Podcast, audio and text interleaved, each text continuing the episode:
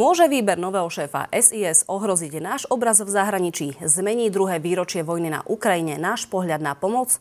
A aký silný hlas je Slovenska vo svete? Pozrieme sa na to v analýzach 24 s ministrom zahraničných vecí za Smer SD Jurajom Blanárom. Dobrý večer. Dobrý večer, prajem. A na diaľku sme spojení aj s poslancom Národnej rady Tomášom Valašekom za Progresívne Slovensko. Dobrý večer aj vám. Dobrý večer a vďaka za pozvanie. Páni, poďme teda na to, ešte predtým, než sa ponoríme naozaj do tých eh, konkrétne avizovaných tém mnou na začiatku. Máme tu teraz takú situáciu aj v rámci Národnej rady. Strana SNS by chcela obnoviť eh, skupinu priateľstva práve s Ruskom a Bieloruskom. Možno pán minister v kontexte toho, že sa blíži aj to druhé výročie vojny na Ukrajine, ako vnímate túto obnovu spolupráce? Práve to bol ten dôvod, tá vojna na Ukrajine, prečo sa dočasne pozastavila? Je to vysostné právo poslancov Národnej rady. Ja by som to nespájal s tým druhým výročím. Uvidíme, aká tá diskusia bude. Je pravdou, že sa na začiatku každého volebného obdobia vytvárajú skupiny priateľstva, parlamentné skupiny priateľstva. My sme skôr za komunikáciu, ako za zastavovanie komunikácie, pretože je potrebné možno aj tie posolstva naše formulovať eh, tým kolegom, či už eh, z jedného alebo druhého parlamentu a vyjasňovať si a vy, e, vyjadrovať aj vyjadrenia, ktoré môžu byť e, nie celkom konzistentné s tým, čo e, oni presadzujú. Čiže nevnímate to ako nejaké možno zlý signál teraz napríklad našim priateľom na Ukrajine? Určite nie, ja to takto nevnímam, ale ešte raz rešpektujem rozhodnutie poslancov Národnej rady. Pán Valašek, rovnaká otázka pre vás. Ako vy vnímate, že sa bude pravdepodobne obnovovať práve táto spolupráca? No ja len pripomínam názov tej spomínanej skupiny. Volá sa skupina priateľstva a pýtam sa, prečo sa za danej okolnosti chceme priateliť s niekým, kto sa ani netvári, že nám chce zle. Ja len pripomínam, pani redaktorka, tú výnimočnú situáciu, v ktorej sa ocitáme dva roky po začiatku agresie, alebo tesne pred tým dvoročným výročím. A my sme v podstate ako malá krajina v Strednej Európe nikdy nemali tak dobrú situáciu, ako máme teraz. Nikdy v našej histórii sa nás nikto nepýtal, čo si myslíme o tomto alebo o inom. Proste vždy nám tie väčšie krajiny rozkazovali a keď sme neposlúchli, bolo zle. A až po vzniku Európskej únie, až po vzniku NATO a našom začlenení tam sme zrazu dostali aj tú možnosť spolumenežovať Európu cez Európsku úniu. Aj sa tie veľké krajiny zaviazali nám pomáhať a chrániť nás. Takto dobre sme to nikdy nemali. Toto všetko sa podujalo Rusko rozbiť išli do Ukrajiny a napadli Ukrajinu, aby upreli právo vstúpiť do Európskej únie, do NATO. Už teraz financujú extrémistické strany po celej Európe, aby oslabili Európsku úniu a NATO. Toto je krajina, ktorá sa aktívne snaží zrozbiť ten systém, vďaka ktorému sa Slovensko má tak dobre ako vo svojej histórii ešte asi nikdy. Prečo by sme s touto krajinou obnovovali priateľstvo? Veď to nedáva najmenší zmysel. Je to proti všetkým záujmom Slovenskej republiky. Čiže podľa vás by sme mali mať stále signál taký, že dokým bude vojna, nemáme obnovať tú spoluprácu? Pokiaľ platí, že Rusko je agresorom a, a, a naďalej platí, že toto je vojna, ktorú Rusko začalo, alebo Rusko ju vie ukončiť, a, pretože keď Rusko zastaví túto vojnu, tak príde o šancu dobiť ďalšie územie. Ak Ukrajina zastaví túto vojnu, tak príde o svoju krajinu a príde o svoju nezávislosť. Tak, tak to je, taká je situácia. Čiže iba Rusko vie túto vojnu zastaviť. Pokiaľ nezastaví a nepo, neponúkne sa v dobrej voli reparovať, opraviť tie, alebo ohradiť, nahradiť tie škody, ktoré na Ukrajine napáchalo, tak nie, nevidím tu dôvod vytvárať s touto krajinou skupinu priateľstva. A opäť počiarkujem to slovo, toto nie je priestor ani čas na priateľenie sa s niekým, kto napadol susednú partnerskú krajinu a kto sa teraz už nám snaží diktovať, s kým sa môžeme brániť a s kým nie. Pán minister, e, budeme sa ešte samozrejme hlbšie venovať aj tomuto konfliktu, keďže máme to dvojročné výročie. Ja sa ešte predsa na tejto veci dopýtam, e, čo to pre vás e, možno, že znamená? Budeme teraz chodiť do Ruska, do Bieloruska na tej parlamentnej úrovni? Pretože oni kam chodiť nemôžu. Momentálne je tam teda nejaká sankcia, pani čiže na Slovensko nemôžu chodiť. Skúsme možno zastaviť túto tému, lebo vidím, že aj pán Valašek ju zneužíva v súvislosti s skupinou priateľstva. Je to ale názov. Je to rozhodnutie poslancov a ja nebudem komentovať teraz rozhodnutie poslancov. Fakt je ten, že Slovenská republika má stále akreditovaného, má svojho má veľvyslanca Ruskej federácie v Bratislave normálne komunikujeme, aby sme si vymieniali všetky informácie a zároveň vedeli, čo sa tam deje, pretože my odmietame, aby sa tu začala vytvárať nejaká železná opona, ktorá by mala vytvoriť niečo podobné, čo sme tu zažili ešte za bývalého režimu. To znamená, ja som presvedčený, že ak to má byť, tak to má byť pre dobrú vec a nie, že budeme podporovať porušenie medzinárodného práva, čo samozrejme odsudzujeme, ale je potrebné hľadať riešenia, predovšetkým mierové riešenia. Ja som presvedčený, že budeme mať priestor o tom rozprávať. Lebo to je dnes otázka dňa. Nie, že či tu bude nejaká skupina priateľstva vytvorená, alebo nie. Mňa to ale naozaj zaujímalo to, že či vy napríklad by ste ochotní boli ísť treba do Bieloruska, Ruska napríklad. Teraz za tejto situácii, aká je momentálne tomto pani, období. Pani redaktorka, to sa nedá hypoteticky odpovedať, pretože ak by sme mali niečo riešiť, tak by to musela byť konkrétna situácia, ktorú by som vám musel vedieť opísať. Ale v súčasnosti nič také na stole nie je. Dobre, ďakujem veľmi pekne. Poďme sa teda páni pozrieť e, na samotné to dvojročné výročie tejto invázie e, na Ukrajine. Vy v smere pravidelne teda hovoríte, že už sa vyčerpali tie vojenské riešenia, treba naozaj riešiť toto mierovou cestou, treba si zanúť za rokovací. Hovoríte o tom, že sú tam naozaj nejaké mocnosti, ktoré by mohli mať lepšie páky na to, aby sa uh, ten mier vyrokoval. Túto verziu uh, nazvala si pred týždňom aj profesor odborník na ruskú politiku z King's College London, Sam Green, len za zbožné prianie. A jeho skepticizmus viac menej potvrdila momentálne aj Čína po tom stretnutí v Níchove, keď uh, Čína vlastne povedala, že teraz nie je tá správna doba si sadnúť za ten rokovací stôl aj s ohľadom na to, akým spôsobom si nárokovalo teraz Rusko Audívku. Je teraz tá, skutočne tá správna doba na to, aby si sadli za ten rokovací stôl, keď aj taký veľký partner, ako je Čína pre Rusko, hovorí, že teraz na to nie je doba? Vy ste nedodali ešte jednu dôležitú vec, že minister zahraničných vecí Číny práve na tej Mnichovskej bezpečnostnej konferencii zároveň hovoril, že bude významným spôsobom pôsobiť na akékoľvek mierové riešenie tohto konfliktu a nebude nejakým spôsobom prispievať e, tomuto konfliktu dodávaním zbraní alebo niečo podobné. Čiže každý má na to rôzny názor, pretože táto situácia nie je jednoduchá. My sme to formulovali ešte, keď sme boli v opozícii a dnes sa ukazuje, že naše odhady boli správne, pretože ten konflikt jednoducho sa zamrazil. Za dva roky dnes zistujeme, že sa nepohol e, významne tam alebo onam a hovoria to e, odborníci, ktorí sa dnes prikláňajú k tomu. Ja by som možno spomenul aj e, hlavného šéfa tej mnichovskej konferencie, ktorý bol aj bezpečnostným eh, analytikom a poradcom bývalej kancelárky Merkelovej, ktorý hovoril sám, že jednoducho už sa to nepodsúva a že sa budeme musieť vrátiť asi k roku 2015 a k minským dohodám. Asi tam to celé začne. Čiže o čom my hovoríme, my nespochybňujeme a potvrdzujeme, že tu došlo k porušeniu medzinárodného práva zo strany Ruskej federácie. O tom nie je pochyb, pretože Slovenská republika, rezort zahraničia a celá vláda je na strane dodržiavania medzinárodného práva. To sme konzistentne hovorili pri Iraku, aj pri Kosove. Preto dodnes sme neuznali Kosovo, pretože je to narušenie Čiže teritoriálnej je momentálne za vás tá správna to znamená, doba, napriek tomu, že Čína ho povedala, že v tejto kedy, chvíli zrovna nie je tá správna doba. Hoci kedy e, e, je potrebné vyvíjať tú aktivitu k nejakej e, mierovej iniciatíve a pozastaveniu bojov, pretože sa ukazuje, že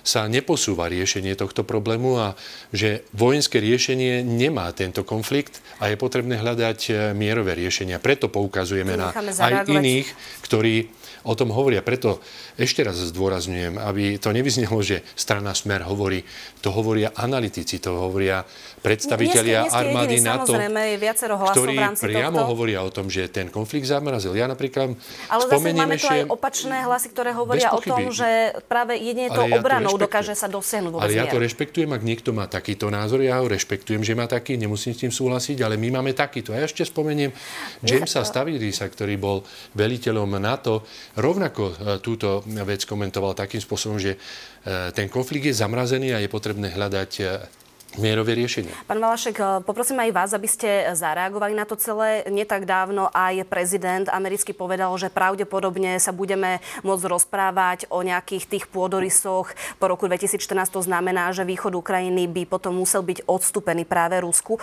Ako vy toto celé vnímate? Zároveň aj také tie hlasy, že eh, táto, tento konflikt už nemá teda vojenské riešenia, musia si všetci teda sadnúť za ten rokovací stôl. Je to podľa vás v tejto situácii vôbec možné? Dokonca aj prezident Putin povedal viackrát, viackrát, že nemá momentálne dôvod si sadnúť za ten rokovací svoj vraj, to nechce teda ukrajinská strana. No sama ste si odpovedali, pani redaktorka, na tú otázku. Nie je najmenší náznak, že Rusko má reálny záujem o mier. A tu, sa dovolím, tu si dovolím nesúhlasiť s pánom ministrom. Tie vojnové línie sa posúvajú posúvajú sa nesprávnym smerom. Posúvajú sa na východ k našim hraniciam, k Slovensku, pretože tým pádom Avdivky sa samozrejme priblížila tá vojna o niečo bližšie aj k nám. A mimochodom, pred týmto všetkým sme varovali smer a varovali sme túto vládu. Keď tak teatrálne zrušili vtedy rozhodnutím vlády tú naplánovanú vojenskú pomoc Ukrajine, už vtedy sme vypichli a pán minister mi dosvedčí, veď nie je to prvá debata, ktorú spolu máme, povedal som mu to opakovane, či v televízii, či na výbore, že robia strašnú chybu že keď e, odoprú Ukrajine prostriedky na obranu, nestane sa to ich zbožné prianie, e, že sa proste na Ukrajine zrazu e, na Ukrajinu dostaví mier. Stane sa presný opak, pretože Putinovi na miery absolútne nezáleží, neprejavil najmenšiu známku o seriózne rokovanie.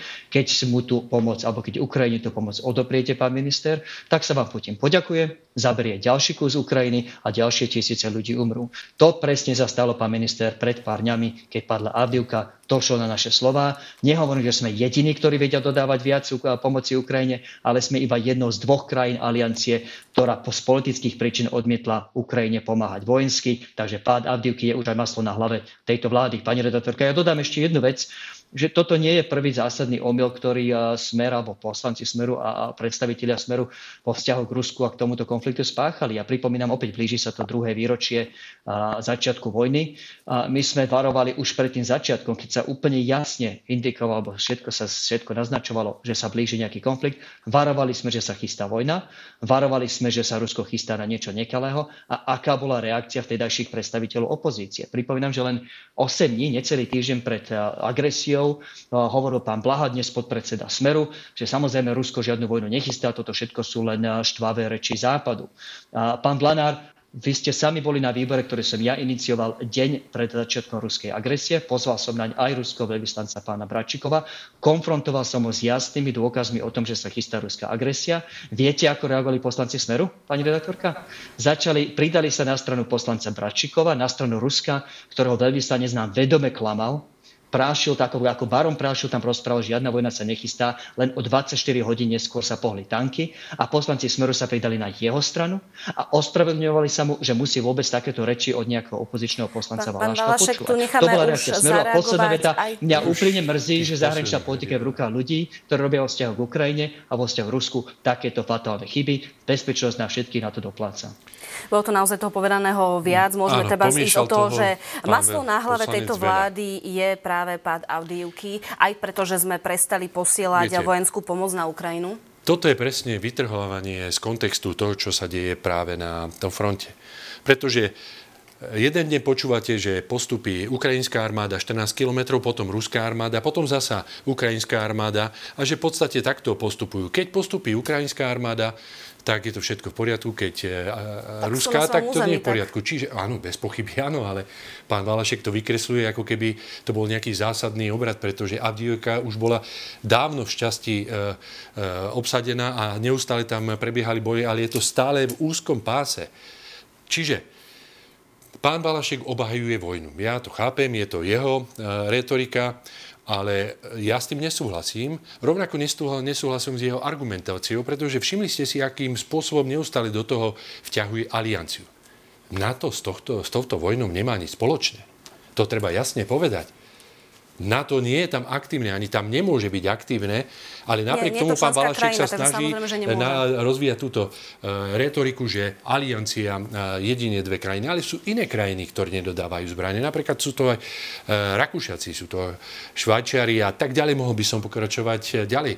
My sme jasne povedali, a život a čas nám dáva zapravdu analytici, odborníci, že dodávanie zbraní jednoducho neprispieva k riešeniu tohto konfliktu a neposunie to ďalej a predstava o tom, že e, to môže skončiť vojnovým riešením, môže priniesť ďalšie zbytočné obete. Treba sa vrátiť späť. Ja som e, menoval vyhlásenie šéfa Mnichovskej konferencie, ktorý hovoril o tom, že je nezrejme, že celá vec sa zamrazila a že sa budeme musieť vrátiť napríklad k tzv. Minským dohodám. Všimnite si, že pán Valašek o Minských dohodách nehovorí, ale tie Minské dohody napríklad boli nástrojom, ako aj prispieť k tej nedôvere zo strany Ruska západnému e, svetu, pretože samotná Angela Merkerová, keď už odišla zo svojho postu, vyhlásila, že Minské dohody nikdy Západ nechcel dodržať, jedine chcel e, využiť ich na čas, aby mohli vyzbrojiť Ukrajinu. Čiže prilievalo sa do toho ohňa z jednej aj z druhej strany a dnes vieme, že je potrebné sa vrátiť... ohňa neznamená to, že môže nejaká späť. krajina napadnúť svoju susednú krajinu. Počkajte, ja, čo, ja som to povedal? Nie, nie, nie, ja počkajte, iba hovorím, počkajte, ja to nehovorím, nie, nie, nie, že iba hovorím tak vyslovene, že... váš to... komentár bol Eh, neseriózny, pretože ja som nepovedal, že to môže e, prilievaním do ohňa tá druhá krajina urobiť, že ja to napadne. že ste to vypovedali. Musím ja to komentovať, že, pretože to vyznelo tak, ako keby nie, som nie, to povedal. Samozrejme, že, ale, ale treba si povedať že to, že za žiadnych okolností nie je teda v poriadku, aj keby tam ale bola keby eskalácia, sme, aby niektorá krajina napadla inú. všetky veci, tak by sme museli hovoriť o tom, že Ruská federácia dala nejaký návrh západu aj e, Spojeným štátom americkým z hľadiska budovania bezpečnosti, ktorá by nemala byť... Samozrejme znamenal to, že sa musia Valaškovi. Svojho... A je to ťažšie skákať niekomu no, však, Ale dovolte mi dokončiť. Čiže to má širšie kontexty, ktoré by sme tu rozobrali veľmi dlho. Dnes vieme, že tá vojna jednoducho nemala byť. Malo sa urobiť všetko preto, aby nebola. Bohužiaľ, nastala Ruská federácia porušila medzinárodné právo, čo odsudzujeme, ale nemá to vojenské riešenie a preto hovoríme o tom, poďme hľadať spôsob, ako tie dve strany dostať za rokovací stôl. Tak ako to skoro e, bolo za rokovacím stolom, keď to sprostredkoval bývalý predseda vlády Izraela Bennett, keď už v podstate dochádzalo k nejakej dohode medzi Ruskou federáciou a Volodymyrom Zelenským, kde pripustil, že napríklad Ukrajina nebude členom NATO, že bude neutrálna, ale všetko to skončilo po návšteve pána Johnsona v Kieve a dnes vidíme dôsledky desiatky, stovky tisíc zbytočne zabitých či už civilistov, ale aj predovšetkým vojakov a toto nikto z nás nechce, som o tom presvedčený, že ani pán Valášek, preto treba obidve strany prinútiť, aby e, dokázali e, sadnúť za ten rokovací stôl. A ja vám poviem aj ďalší argument, ktorý je dôležitý spomenúť.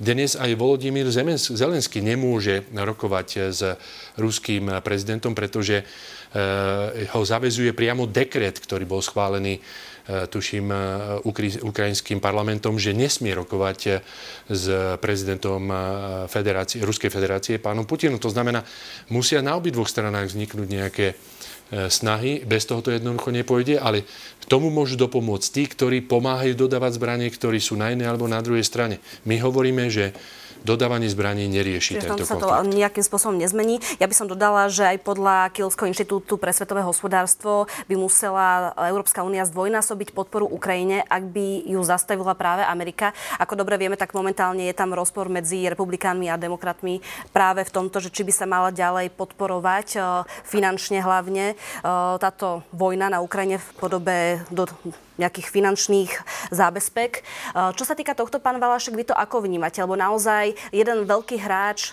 môže vypadnúť z tohto celého reťazca podpory Ukrajiny. Keď sa to stane, Európska únia zvládne zabezpečiť túto úlohu? Pozrite, my sme len teraz ako Európska únia dobehli eh, v pomoci, v úrovni vojenskej pomoci to, čo poskytovali Spojené štáty doteraz. Čiže dodnedávna to bolo ešte stále vyše polovičky všetkej vojenskej pomoci poskytovali USA. Len teraz sa to vyrovnalo, z čoho vyplýva, že ak by z toho USA vypadli, tak zrazu dostáva Ukrajina iba asi polovičku toho, čo dostáva teraz. To je samozrejme šialene málo. Pán minister, prepáčte, tu musím s vami polemizovať, priam nesúhlasiť. A tá vojnová línia sa, pardon, ten, ten tok vojny sa otočil. Ukrajina momentálne k dispozícii tak málo delostrelských granátov, že má k dispozícii iba asi tretinu toho, čo má k dispozícii Rusko. Preto Rusko napreduje a napredovať bude, pokiaľ ho nezastavíme zvýšením pomoci Ukrajine a pokiaľ teraz Spojené štáty vypadnú z tohto a prestanú Ukrajinu pomáhať vojensky, tak sa ruská vojska približia ešte bližšie k našej hranici a ešte viac bude ohrozená naša bezpečnosť. Dovolte mi, pani redaktorka, krátko reagovať aj na tie slova pána ministra o tom, že, že, že, že si prajem ja osobne snáď vojnu. Dovolte kategoricky nesúhlasiť. Nepoznám slova jedného, jediného súdneho človeka, ktorý by si neprijal mier. Len pán minister, ono to chce aj vidieť, že ako ten mier dosiahnuť. Inak je to všetko len zbožné prianie. Ja si toho prajem veľa Ja si prajem, aby vypukol svetový mier, ja si prajem, aby skončilo globálne oteplovanie, ja si prajem, aby Spartak Trnava vyhral Ligu majstrov. Ale ak nemáte plány, ak nepoznáte realitu a neviete s vychádzať, tak to ostáva s božným prianím. Realita, pán minister, na Ukrajine je, že Rusko nejaví najmenšiu, najmenší seriózny záujem na dohode. Varovali sme vás, že keď tej Ukrajine tie zbranie odopriete, tak tie ruské vojska postupia ďalej. To presne sa stalo, z tohto sa nevyhovoríte, to je realita, to sa stalo teraz cez víkend. Je jedna jediná cesta, pani redaktorka, ako sa táto vojna skončí. A to je tak, že Vladimír Putin pochopí, že vojenskou silou už nedosiahne ďalšie zisky. Tu teda platí, že pomoc Ukrajine, pomoc krajine, ktorá bráni svoje vlastné územie, svoju vlastnú zvrchovanosť pred ničím neodôvodnenou agresiou, je tá jediná správna cesta k mieru a napriek tým krásnym rečiam smeru o miery kroky, ktoré páchajú, v reálnom dôsledku znamenajú, že ľudia zbytočne umierajú, nevinná krajina tu prichádza o ďalšie územie.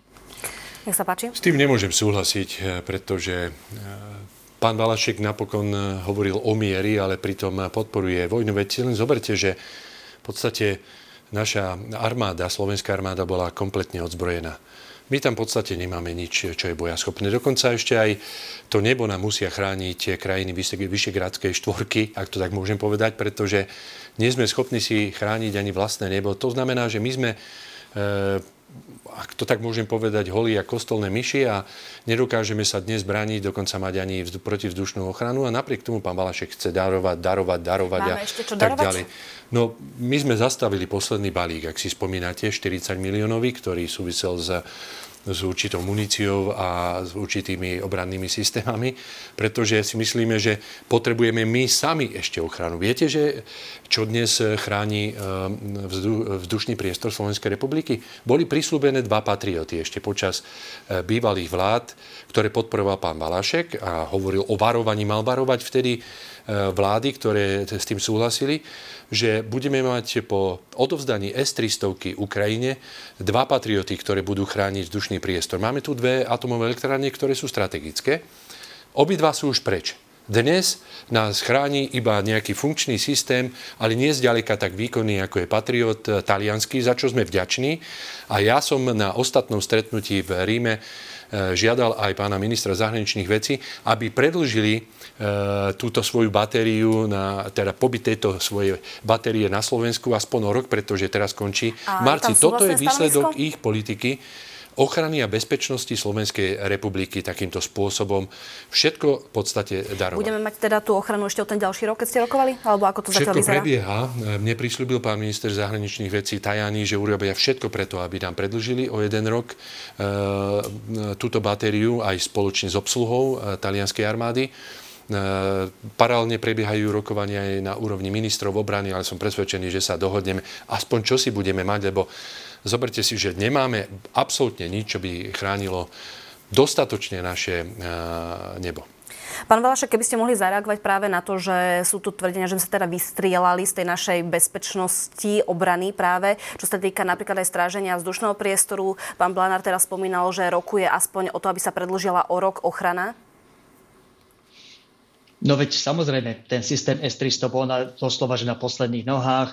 Pripomínam, že ešte v roku 2016, pán minister, to bolo za vlády vašej koalície, vtedy bolo ministerstvo obrany v rukách SNS, skonštatovalo ministerstvo, pardon, ministerstvo obrany, že ten systém už dožíva, že závislosť na ruskom dodávateľovi, ktorý je navyše sankcionovaný, je pre bezpečnosť Slovenska veľmi zlá a už vtedy navrhovali o výmenu. Rok 2016 vaša vláda, pán minister, skonštatovala, že tento systém dožil. Toto je realita toho, tej protizdušnej obrany. Nie predošla vláda, ešte vaša, pochopila, že už je na posledných nohách. Ja, vaš, tá predošla úradnícka vláda, Blan Blanár, vám nechala rozpracovaný návrh, dokonca predrokovali s Izraelom možnú výmenu a možnú akvizíciu nového protiraketového systému z Izraela. Ak by ste chceli urobiť pre obranu vzdušného priestoru na Slovenskom niečo seriózneho, máte takto na striebornej tácke od predošlej vlády pripravené riešenie. A pani redaktorka, posledná vec k tomu, že naše sklady sú prázdne, tá predošlá vláda to vyprázdnila. Viete, pán minister, každý máme právo na svoj názor, ale nemáme právo na svoje vlastné fakty. Musím tretíkrát či štvrtýkrát dnes konštatovať, že minister zahraničných vecí, prepačte, ale klame. Prečítam vám, pani redaktorka, z rozhodnutia vlády, tejto vlády, za tohto volebného obdobia. Toto je materiál, ktorý pripravila vláda Smeru, Hlasu a SNS. A je tu, a čítam z rozhodnutia vlády, 14. balík vojenskej pomoci v celkovej hodnote 40 miliónov obsahoval 4 milióny kusov munície kalibru 762, 1172 kusov veľkorážnej munície do kanónu kalibru 125, 1200 kusov mín do mínovetov. Toto nie je protizdušná obrana, pani redaktorka, toto nie sú veci, ktoré nám hrozia, ktoré potrebujeme a kde nám hrozí, že ich potrebujeme zajtra. Toto všetko sú veci v našich, našich skladoch. Necháme už teraz zareagovať pána ministra. Dodať. Toto je vládny materiál. Pán minister, môžete zareagovať. Ja len dodám, že už ideme do polčasu, takže potom budeme mať chvíľku prestávku a vrátime sa znova späť. Nech sa páči, zareagujte ešte.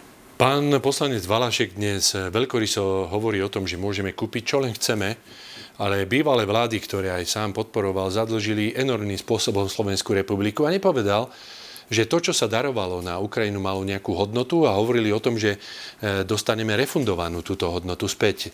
Dotnes toho balíka refundácie sme dostali iba zlomok naspäť e, vyplatený a tá protivzdušná ochrana, to sú miliardové hodnoty, ktoré budú musieť zaplatiť eh, daňoví poplatníci Slovenskej republiky. Nehovoriac o tom, že samotné eh, tieto obranné systémy vrátane, teraz budem hovoriť o MIGoch 29, boli podľa nášho názoru odovzdané v rozpore s ústavou, pretože na to nemala mandát tedajšia vláda robiť takéto rozhodnutie. Napriek tomu to urobila. Dodnes sme nedostali finančné prostriedky, ktoré hovorili o tom, že by to malo byť refundované. Čiže vráťme sa späť. To, čo sme zastavili, je len zlomok, čo by sme potrebovali na obranu Slovenskej republiky.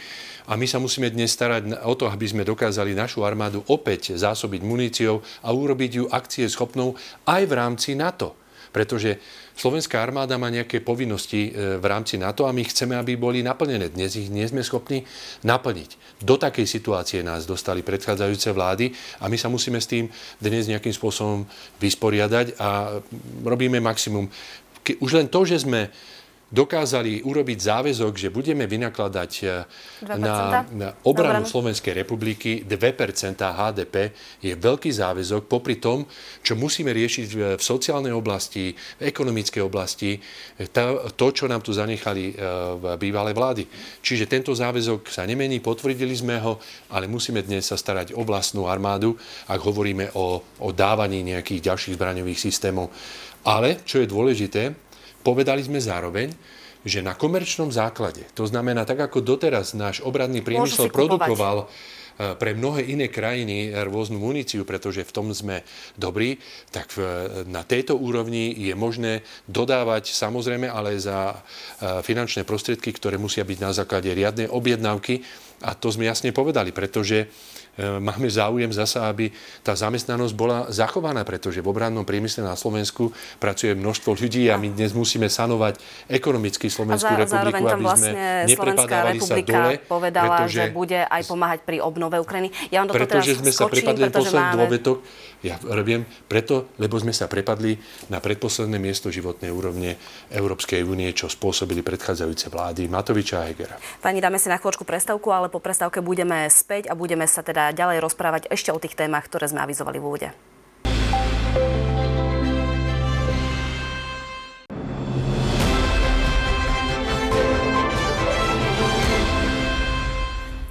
Dobrý deň, vítajte späť pri sledovaní Analýz 24. Dnes sa venujeme skôr zahraničným témam. V prvej časti sme sa rozprávali najmä o druhom výročí vojny na Ukrajine, opozícii aj Slovenska. Tu dve strany, čiže opozícia s koalíciou, teraz si ako keby tak prehadzujú vinu v tomto celom, ale poďme sa pozrieť na tie ďalšie témy. Ja som v úvode úplne v tom, v tej prvej časti spomínala aj menovanie šéfa SIS. Zatiaľ teda nevieme, že či ho súčasná prezidentka vymenuje, alebo táto vec sa nechá až na ďalšieho prezidenta, ktorý vzíde z volieb. V prípade ak bude vymenovaný Pavol Gašpar za šéfa SIS, obávate sa, že by to mohlo ohroziť nejaké naše dobré meno v zahraničí? Predsa často sa aj práve s takýmito funkciami hovorí o tom, že by sa mohli zastaviť v prípade, ak by tam bola teda nepohodlná nejaká osoba, toky informácií. Absolútne sa neobávam toho, pretože kandidát, ktorého schválila vláda, je bezúhodný. Je to človek, ktorý má svoju kariéru, je skúsený právnik, ktorý prešiel rôznymi pozíciami. Čiže z tohto pohľadu je to čisto slovenská záležitosť a v tomto prípade teraz rozhodnutie pani prezidentky, ktorá si dala na čas, pretože povedala, že ešte sa tým nebude zaoberať a nemyslí si, že je to také akutné. Podľa nášho názoru si myslíme, že je dobré už to provizorium, ktoré tam je, zmeniť a menovať nášho kandidáta, ktorého schválila vláda. Pán Valašek, otázka rovnaká aj na vás. Ako vnímate túto nomináciu? Podľa vás môže to spôsobiť nejaké problémy na medzinárodnej úrovni a zároveň taká podotázka, nie je horšie tam nemať stabilné vedenie? No, zaskočili ste ma, lebo úplne neviem, či, či by som radšej neprijal provizorium ako tú nešťastnú nomináciu, ktorú vláda teraz urobila. Dovolím si dokonca povedať, že zrejme od čias nominácie Ivana Lexu Vladimírom Mečiarom sme takúto zlú nomináciu nevideli a to je teda riadne nízko nastavená latka. Pán Gašpar je síce právnik a policajt, ale nemá žiadne skúsenosti vo svete spravodajstva. Takisto kontroloval som, pozeral som si jeho životopis, nenašiel som žiaden dôkaz o tom, že by niekedy manažoval niečo zďaleka tak veľkého, ako je Siska, ktorá má podľa neverejných informácií vyše tisíc zamestnancov. Na pán Gašpar samozrejme nesplňa nielenže ani tie profesionálne predpoklady, ale ani tie osobnostné predpoklady. Veď pri Siske sa bavíme o inštitúcii pani redaktorka, ktorá má mimoriadne dôležité, ale samozrejme aj mimoriadne ľahko zneužiteľné právomoci. Ja len pripomínam, že medzi tie škandály z minulosti patrí únos prezidentovho syna, vyrábanie kompromatu na predstaviteľov cirkvy, nelegálne odpočúvanie, sledovanie a tak ďalej. Preto chceme, aby boli na tieto miesta nominálni ľudia, ktorí sú absolútne bezúhonní a ideálne nemajú ani nič spoločné s politikou a ktorých morálny kredit je nespochybniteľný. Nož, vláda práve nominovala človeka, ktorý sa vyhrážal iným pichnutím vidličkou do čela a nechával si 110% na pomstu, tak to teda nevieš, či nič dobrého pre Sisku ani pre občanov tejto krajiny. Myslím si, že na to doplatí hlavne Slovenská informačná služba, pretože spravodajská služba, ktorá bohužiaľ má takú reputáciu, ako má, viacero jej riaditeľov bolo v minulosti zadržaných či obvinených a teraz dostala takúto nomináciu, ako dostala, no už tak táto služba nebude môcť vidieť pritiahnuť dobrý talent, čiže nebude si robiť dobre tú prácu, aby nám slúžila ako zdroj včasného varovania. A druhá vec je, áno, je tu aj legitímna obava, že zahraniční partnery s nami nebudú chcieť spolupracovať. My už dávno nie sme ostrov niekde, alebo teda nie sme ostrov niekde v Tichom oceáne, my sme vďaka otvoreným hraniciam veľmi závislí na tom, čo dostávame v zmysle spravodajských informácií od iných krajín. A to zdieľanie spravodajských informácií je vždy veľmi citlivá vec. Dnes som osobne sedel do obeda v Aliancii v NATO v Bruseli s námestníkom generálneho tajomníka pre spravodajstvo a každý spravodajca vám povie, že to zdieľanie je veľmi komplikované. Nebudú to chcieť zdieľať s krajinami, kde nemajú záruku, že tie informácie nebudú zneužité na politické účely, a prípadne, že tie informácie budú zneužité tak, že prezradia tie zdroje tých iných spravodajských služieb, ktoré sa s nami o tú informáciu podelili. Toto si myslím, že je celkom legitímna obava, ktorú nominácia pána Gašpara vyvoláva. Pán minister, môžete na to teda reagovať, že sú tam podľa pána Valašeka legitimné obavy, že by s nami preruší takúto spoluprácu, žiadne, zároveň, že aj na to by mohlo mať nejaké výhrady? Nie, nie, žiadne legitimné obavy nepovedal. To je len jeho zbožné prianie a pravdepodobne aj tá misia, kde teraz je v Bruseli, mu slúži na to, aby takýmto spôsobom očierňoval eh, slovenskú vládu, tak ako to robia opoziční poslanci, ktorí sú poslancami Europarlamentu rôznymi uzneseniami, ktoré sa nezakladajú na pravde. Čiže z tohto pohľadu ja absolútne nepríjmam tieto argumenty. Eh, Slovenská informačná služba bola práve za vlád eh, minulých, či už Matoviča a Hegera, spochybňovaná tým, že tam boli viaceré obžaloby, dokonca museli odstúpiť a vtedy bola ohrozená naozaj Slovenská informačná služba veľmi významne. Aj vďaka súčasne poverenému pánovi Ruliškovi, ktorý šéfuje SIS, sa to ako tak stabilizovalo. A súčasná opozícia by mala záujem, aby sa to destabilizovalo. My práve naopak dávame perspektívneho človeka, ktorý má na to predpoklady, aby takúto funkciu zvládol ale keď e, budú podrážať nohy takýmito spôsobom, že budú vyvolávať emócie e, voči tomuto človeku, no tak potom e, samozrejme, že môže byť nejaká reakcia, ktorá bude opäť politického charakteru. aj to, čo sa udialo na tej konkrétnej loveckej chate? Pani redaktorka, ja v prvom rade odmietam, aby aj vaša televízia, vôbec aj samotný pán Valášek používal argumenty z niečoho, čo bolo protizákonné. Viete veľmi dobre, že odpočúvanie v polivnickej chate bolo protizákonné a nemali by sa vôbec používať tieto argumenty, ktoré tam boli, pretože to bolo v rozpore s ľudskými právami, rozpore so všetkým e, právnym štátom to, a to dokonca tam beží naprie, aj dnes e, tomu, vyšetrovacie konanie. tam nejaký charakter sa vykresluje spôsob... týmto Počkajte, spôsobom, ale nie? ja keby som natáčal vás, tak by som možno pri pive počul tiež, že by ste rozprávali uvoľnenie o niekom úplne ináč. Pána Valaška, pána Valaška by som natočil rovnako by mohol. Ale pán, e, pán kandidát, ktorého sme navrhli, pán, uh, pán Gašpar, Ga, pán Gašpar je človek, e, ktorý prešiel aj nejakou diskusiou, kde sa diskutovalo o jeho predstave, akým spôsobom bude naplňať túto pozíciu a všetky záležitosti, ktoré sú spojené s touto funkciou, dokázal zdokladovať, že je schopný a pripravený to zvládnuť. Čiže je potrebné, aby e, pán Gašpar e, dostal tú šancu a, a mohol preukázať všetko to, čo e, má pripravené z hľadiska vedenia Slovenskej informačnej služby. Myslím si, že je to dobrý kandidát a teraz je už na ňom, aby to aj naplnil v tým mandátom. Pán Valašek, chcete ešte na to zareagovať, alebo sa posunieme ďalej? Krátko zareagujem. Pán minister tentokrát šlapol poriadne vedľa. Ja som v Bruseli na pracovnej ceste, zastupujem tu slovenský parlament na oficiálnom rokovaní parlamentného zhromaždenia NATO ako šéf slovenskej delegácie. Takže, pán minister, až na budete budete chcieť niekoho očierňovať, že som prišiel do Bruselu donášať, tak si preverte fakty, lebo teraz ste šlapli, ale úplne, úplne vedľa. A ešte, pani redaktorka, veľmi rýchle. K tej Siske Pozrite sa, spravodajské služby a nielen Siska sú našimi ušami a očami. Majú nás ako prvé varovať, keď sa niečo vážneho deje. Je fakt pohromou, že tie personálne nominácie majú takú úroveň ako tá posledná nominácia, či tie predtým, ktoré minister správne spomenul ako problémové. Ja som neobhajoval pána Pčolinského ani tých predošlých. Tiež si myslím, že ktokoľvek je v tejto pozícii, mal byť absolútne bezúhodný a dokázateľne predošli ľudia v tejto pozícii neboli. Preto sme, pani redaktorka, už dávnejšie ako progresívne Slovensko navrhli, že tento spôsob nominácií jednoducho nemôže takto ďalej fungovať.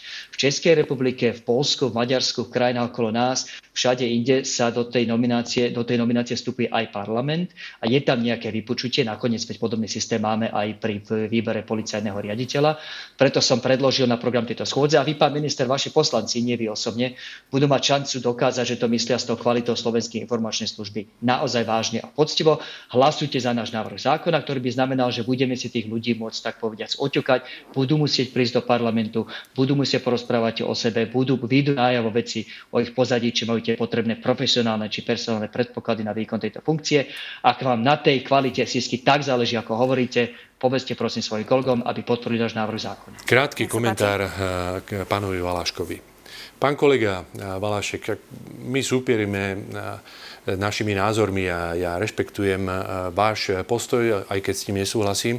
Ale dovolil som si spomenúť práve to, že tam chodíte donášať v súvislosti s tým, že vy ste otvorili nejakú obavu, o ktorej ste tam diskutovali. Tak ste tam asi nešli e, s tým, že budete diskutovať o obavách, čo sa týka riaditeľa SIS. A teraz pozrite sa na ten dvojaký prístup, keď sú v koalícii a keď sú v opozícii. Pamätáte si, že aká tu bola veľká, veľká angažovaná kampaň, aby sa zmenila voľba prezidenta a policajného zboru. My sme to zmenili. Ako náhle prišli oni do vlády, tak to vrátili späť a tá voľba policajného prezidenta bola taká, že ho menuje minister vnútra, čo sme my predtým zmenili, lebo tam muselo byť vypočúvanie v parlamente a tak ďalej. Keď boli v koalícii, tak nič takéto nenavrhovali, ale ako náhle sa dostanú do opozície, tak začnú navrhovať zákony, akým spôsobom by mal byť volený tak, ten, alebo one, pomerne skoro. Ale, ale podporovali ju v každom prípade a mnohé veci, aby som mohol vyťahnuť hlasovania, kde hlasoval. Čiže on to aj nespochybňuje, že hlasoval za podľa neho dobré veci, ale chcem tým len poukázať, že mohli takéto niečo navrhnúť už dávno. Mohli povedať, že e, voľba, voľba šéfa SIS bude robená takýmto spôsobom a ja to teraz navrhujem. To neurobili. Čiže presne to isté, taký zákon. Presne to isté, ako to bolo v prípade policajného prezidenta. Najskôr hovorili, že je spolitizovaný, museli sme to zmeniť a my sme to zmenili radi.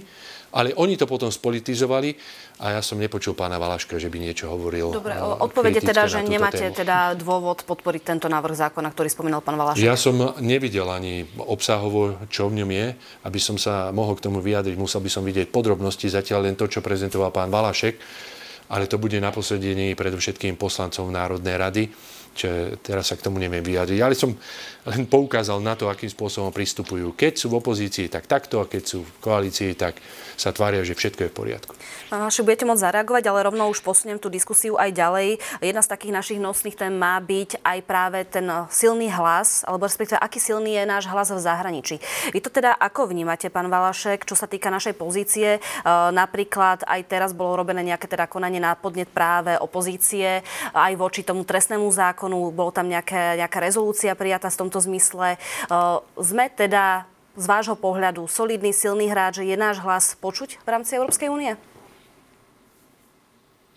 Odpoviem, pani redaktorka, dovolte mi krátko reagovať na, na slova pána ministra. Ja rozumiem, že sa bude v týchto v televíznych debatách snažiť použiť e, rôzne argumenty, ale slušilo by sa aspoň trochu si robiť domácu úlohu, pán minister. Tento zákon som predložil e, ešte aj za minulej vlády, konám konzistentne. Myslím si, že otázka integrity SIS nie je politická vec. A keď nás obviníte z politiky alebo zo spolitizovania niečoho, tak ste si mohli skontrolovať, či som to predkladal aj v predošlom volebnom období. Odpovede predkladal. Váš argument, opäť je mi to ľúto, ale sa minul účinkom. K tej otázke reputácie, pani redaktorka, a pozrite sa, ja rozumiem tomu, že keď chodí či pán Pelegrini, či iní po svete, tak samozrejme, že ich radi príjmu či šéfovia parlamentu, či šéfovia komisie, to sa sluší a patrí, takto v diplomácii funguje. Ale keď chcete vedieť, že čo si reálne myslí o nás svet, Nepýtajte sa diplomatov, diplomati vždy povedia to pekné, veď to máme v náplni práce. A, ale pozrite sa, prečítajte si, čo o vás hovoria titulky novín. A ja musím s obrovským polutovaním, ako vlastne ma to skutočne mrzí, konštatovať, že titulky novín hovoria o tejto vláde ako o proruskej vláde, ktorá prišla trolovať Európsku úniu. Hovorí sa o nás ako Achilovej pete Európskej únie. To nie sú moje slova, to sú parafrázy titulkov z takých denníkov a portálov, ako je Financial Times či Politico, najpýtanejšie noviny v Bruseli. A toto je, pani redaktorka, začína byť už obrovským problémom, pretože vlády, ktoré majú takú zlú reputáciu, vlády, o ktorých sa hovorí ako pomaly o, o, o, o nebezpečí pre integritu Európskej únie, týmto vládám nebude chcieť v Európskej únii nikto vyhovieť. Áno, môžeme blokovať, tie zákony sú nastavené v Európskej únii tak, že každý, či Viktor Orbán, či Robert Fico sa vie hodiť o zem a v tých veciach, kde platí právo veta, tak, to, tak aj za tú politiku zastaviť, fajn. Um, ale nemajú žiadnu moc presvedčiť tie krajiny, aby im potom pozitívne, keď niečo potrebujú pre svoju pomoc, pre svoju prosperitu, pre svoju bezpečnosť, aby im aj vyhoveli. Pretože krajinám s takouto reputáciou nikto nechce vyhovieť. Mňa to mrzí, mrzí, že sme sa k tomuto dopracovali len po, čo je to, 4-5 mesiacov týchto vlád, tejto vlády k takéto reputácii a faktom je, že na to budeme doplácať my všetci, pretože ak tu bude na stole nejaký návrh, ktorý sa bude týkať či daňovej politiky, či investícií do rôznych oblastí priemyslu, veci, kde ide o prosperitu Slovenska, zamestnanosť a pracovné príležitosti pre nás všetkých a my budeme mať konkrétny návrh, ako tú politiku zmeniť. Nikto nás, pán minister, nebude počúvať, pretože ste prehajdákali tú dobrú vôľu, ktorú sme mali. Nech sa páči. Tak my sme prehľadákali niečo. To, že oni zadlžili Slovensko, že sme druhou najchudobnejšou krajinou Európskej únie, tak e, my sme dnes tí, ktorí sme zodpovední za všetko. Pán Valšek, ja si pozriem ten návrh, e, ktorý ste e, dávali ako opozičný poslanec za teraz, aby som mohol byť konzistentný. Ja som poukázal na to farizejstvo opozície, ktoré ste súčasťou a predtým ste boli súčasťou koalície. Slovenská republika, Slovenská republika je dôveryhodný a čitateľný partner. My sme jasne zadefinovali aj v našom programovom vyhlásení, kde je náš priestor životný Európskej únii, v Aliancii a v ďalších organizáciách medzinárodných, kde vedieme diskusie e, úplne bežne so všetkými našimi partnermi a využívame náš suverénny názor na to, aby sme e, obohatili tú diskusiu. Nerobíme tú kolenačkovú politiku, že keď prídu do Bruselu, tak všetko, čo sa im tam povie, automaticky schvália. To bolo napokon aj v súvislosti s pomocou Ukrajine a mohol by som pokračovať ďalej. Naša politika je, aby sme predovšetkým obhajovali záujmy občanov Slovenskej republiky. Zahraničná politika nemá žiadny zmysel, pokiaľ nebude robená pre občanov Slovenskej republiky a presadzovanie ich záujmov. To neznamená, že keď sme členmi nejakej organizácie, že musíme so všetkým unizóno súhlasiť. Lebo teraz sa razí taká filozofia Európskej únii, že musíme mať jednotný názor. Ale my si to pamätáme, aký bol jednotný názor, keď sme ešte boli v tzv. výschodnom bloku pod Sovietským zväzom. Vtedy sa museli zraziť opätky. Na západe nevedia, čo to je. Práve dnes je potrebné, aby sme povedali je tú dôležité za vás, aby sa ponechalo. Bez pochyby právo veta je veľmi dôležité. Ak právo veta nebude, tak e, ja, sa, ja si dovolím povedať, že to bude začiatok konca Európskej únie. Čiže vráťme sa späť to, čo eh, súčasná opozícia hovorí o strate nejakej reputácii, je predovšetkým ich zbožné prianie a snažia sa prilievať do ohňa rôznymi aktivitami, ktoré boli napríklad aj na úrovni Európskeho parlamentu, lebo to bolo čisto politické vyjadrenie v súvislosti s trestným kodexom. A malý koment k tomu, čo hovoril pán Valašek s médiami a tak ďalej. Viete, ja si pozorne pozerám, že kto čo píše, a kriticky sa na to pozriem, ale ak vidím, že e, či ten alebo onen e, zahraničný e, portál alebo zahraničný Financial Times a tak ďalej čerpali Politico. napríklad z denníka N alebo z denníka SME, no tak je pochopiteľné, že to nikdy nebude chváliť vládu, ktorú máme dnes my, pretože to sú jasne angažované denníky, ktoré sú proti nám. Ale viete, ak by sme mali merať politiku podľa toho, ako píšu zahraničné médiá, tak eh, Boh nás ochraňuje. Ak to oni robia, ak to robí pán Balašek a ostatní, že sa riadia len podľa tohoto, tak eh, to je, to je, to je hrozné, pretože my musíme predsa zvažovať naše postoje a samozrejme vnímať, eh, čo aj napíšu, ale to nemôže byť Bernom mincov, ktorú dnes bere predovšetkým opozícia do úvahy v súvislosti s hodnotením našej vlády v zahraničí. Ja toto odmietam.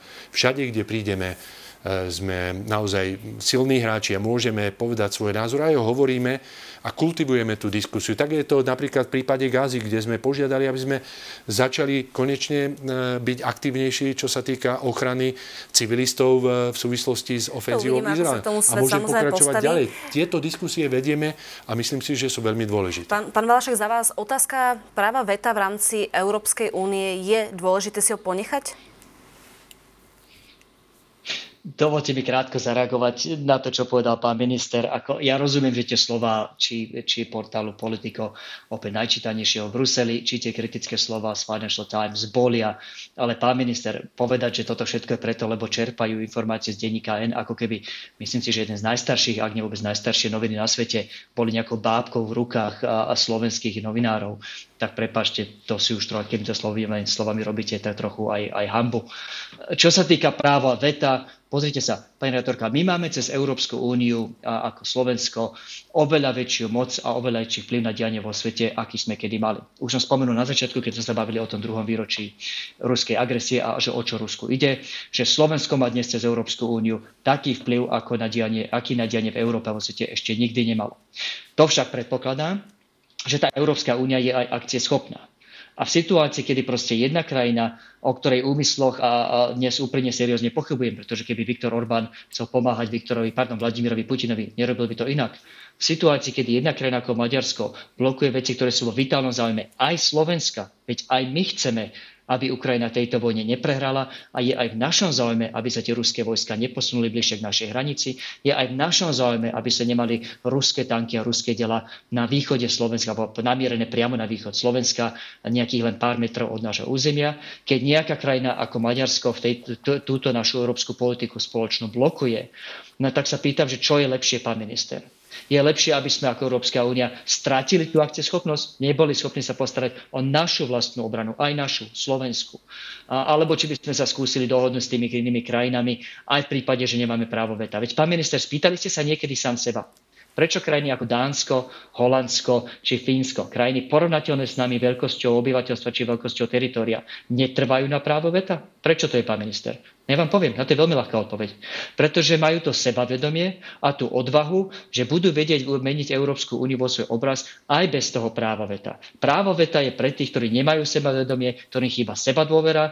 Je to pre ľudí, ako to Viktor Orbán, ktorí sú na okraji tej Európskej únie a, a nemajú iný páku, pretože stratili akýkoľvek vplyv akúkoľvek reputáciu, akúkoľvek prestíž, nemajú inú páku ako to právo veta, to také proverbiálne hodenie sa o zem a búchanie pestičkami do zeme, ako presvedčiť ostatní, ostatné krajiny o svojej pravde. Všetky normálne sebavedomé krajiny si trúfajú presvedčiť tých ostatných o svojej vízii aj bez práva veta. A ja mám teda, pán minister, že oveľa sebavedomejšiu predstavu a víziu pre túto krajinu ako vy, pretože ja nás vnímam ako jednu normálnu, suverénnu a vplyvnú krajinu v Európe, ktorá nepotrebuje búchať pestičkami o zem, aby si presedila to svoje. Pán minister, môžete zareagovať práve na to sebavedomie, krátko, že či máme... Krátko k tomu, k tým médiám. Pán Valašek bezmedzne verí všetko to, čo sa napíše v zahraničných médiách. Ja mu to neberiem, ale život nás poučil, že mnohé veci, ktoré boli napísané aj v týchto médiách, sa ukázali s dostupom času, že neboli pravdivé. Poďte sa prosím ešte vyjadriť, lebo na záver už máme poslednú no, čo sa týka, áno, musel som to okomentovať. A čo sa týka toho práva veta, tá diskusia ešte nie je vôbec uzavretá a krajiny, tie menšie, ešte stále nevyjadrili definitívny svoj názor, ako so sebavedomím to hovorí pán Valašek ak nebude právo veta v tých oblastiach, ktoré ešte ostalo, lebo v mnohých e, oblastiach už nemáme právo veta, čiže to je zahraničná politika, daňová politika, to je rozširovanie Európskej únie, ešte je tam nejaká oblasť, tomto prípade Slovenská republika bude len štatistom. Sta- e, zídu sa veľké krajiny a môže tam aj Dánsko a neviem, hoci kto prichádza s nejakými návrhmi, ak sa oni zhodnú, že toto je pre nich dobre, pretože vždy to tak bolo v dobrom slova zmysle. Preto Európska únia vznikla ako mierový projekt za stolom, kde každý má rovnaké hlasovacie právo, kde každý má možnosť povedať svoj názor, ale s tým, že sa nájde konsenzus. A na tom to bolo celé založené. Vďaka tomu Európska únia žije v miery po vojne, eh, po druhej svetovej vojne, pretože mala tieto základy a na týchto aj budovala. Ja budem radšej eh, sedieť za tým rokovacím stolom dlhšie a hľadať ten konsenzus, ako sa budú presadzovať záujmy len niektorých skupín, ktoré budú viesť ku konfliktom a konečnom dôsledku možno aj k zmareniu tak jedinečného a skvelého projektu, ako je Európska únia. Pani, ďakujem veľmi pekne, že ste prijali pozvanie k nám do relácie Analýzy 24. Vidím, že by sme potrebovali ešte minimálne aj ďalšiu hodinu na to, aby sme sa ponorili aj do hĺbky. Takže ešte raz veľmi pekne ďakujem, že ste prijali pozvanie. Ďakujem za pozvanie. Aj na budúce prídem rád. Ďakujem za pozvanie. Príjemný večer. A ďakujeme aj vám, diváci, že ste sledovali reláciu Analýzy 24. Zajtra sa už na vás teší kolegyňa Jana Kresanko-Dybáková.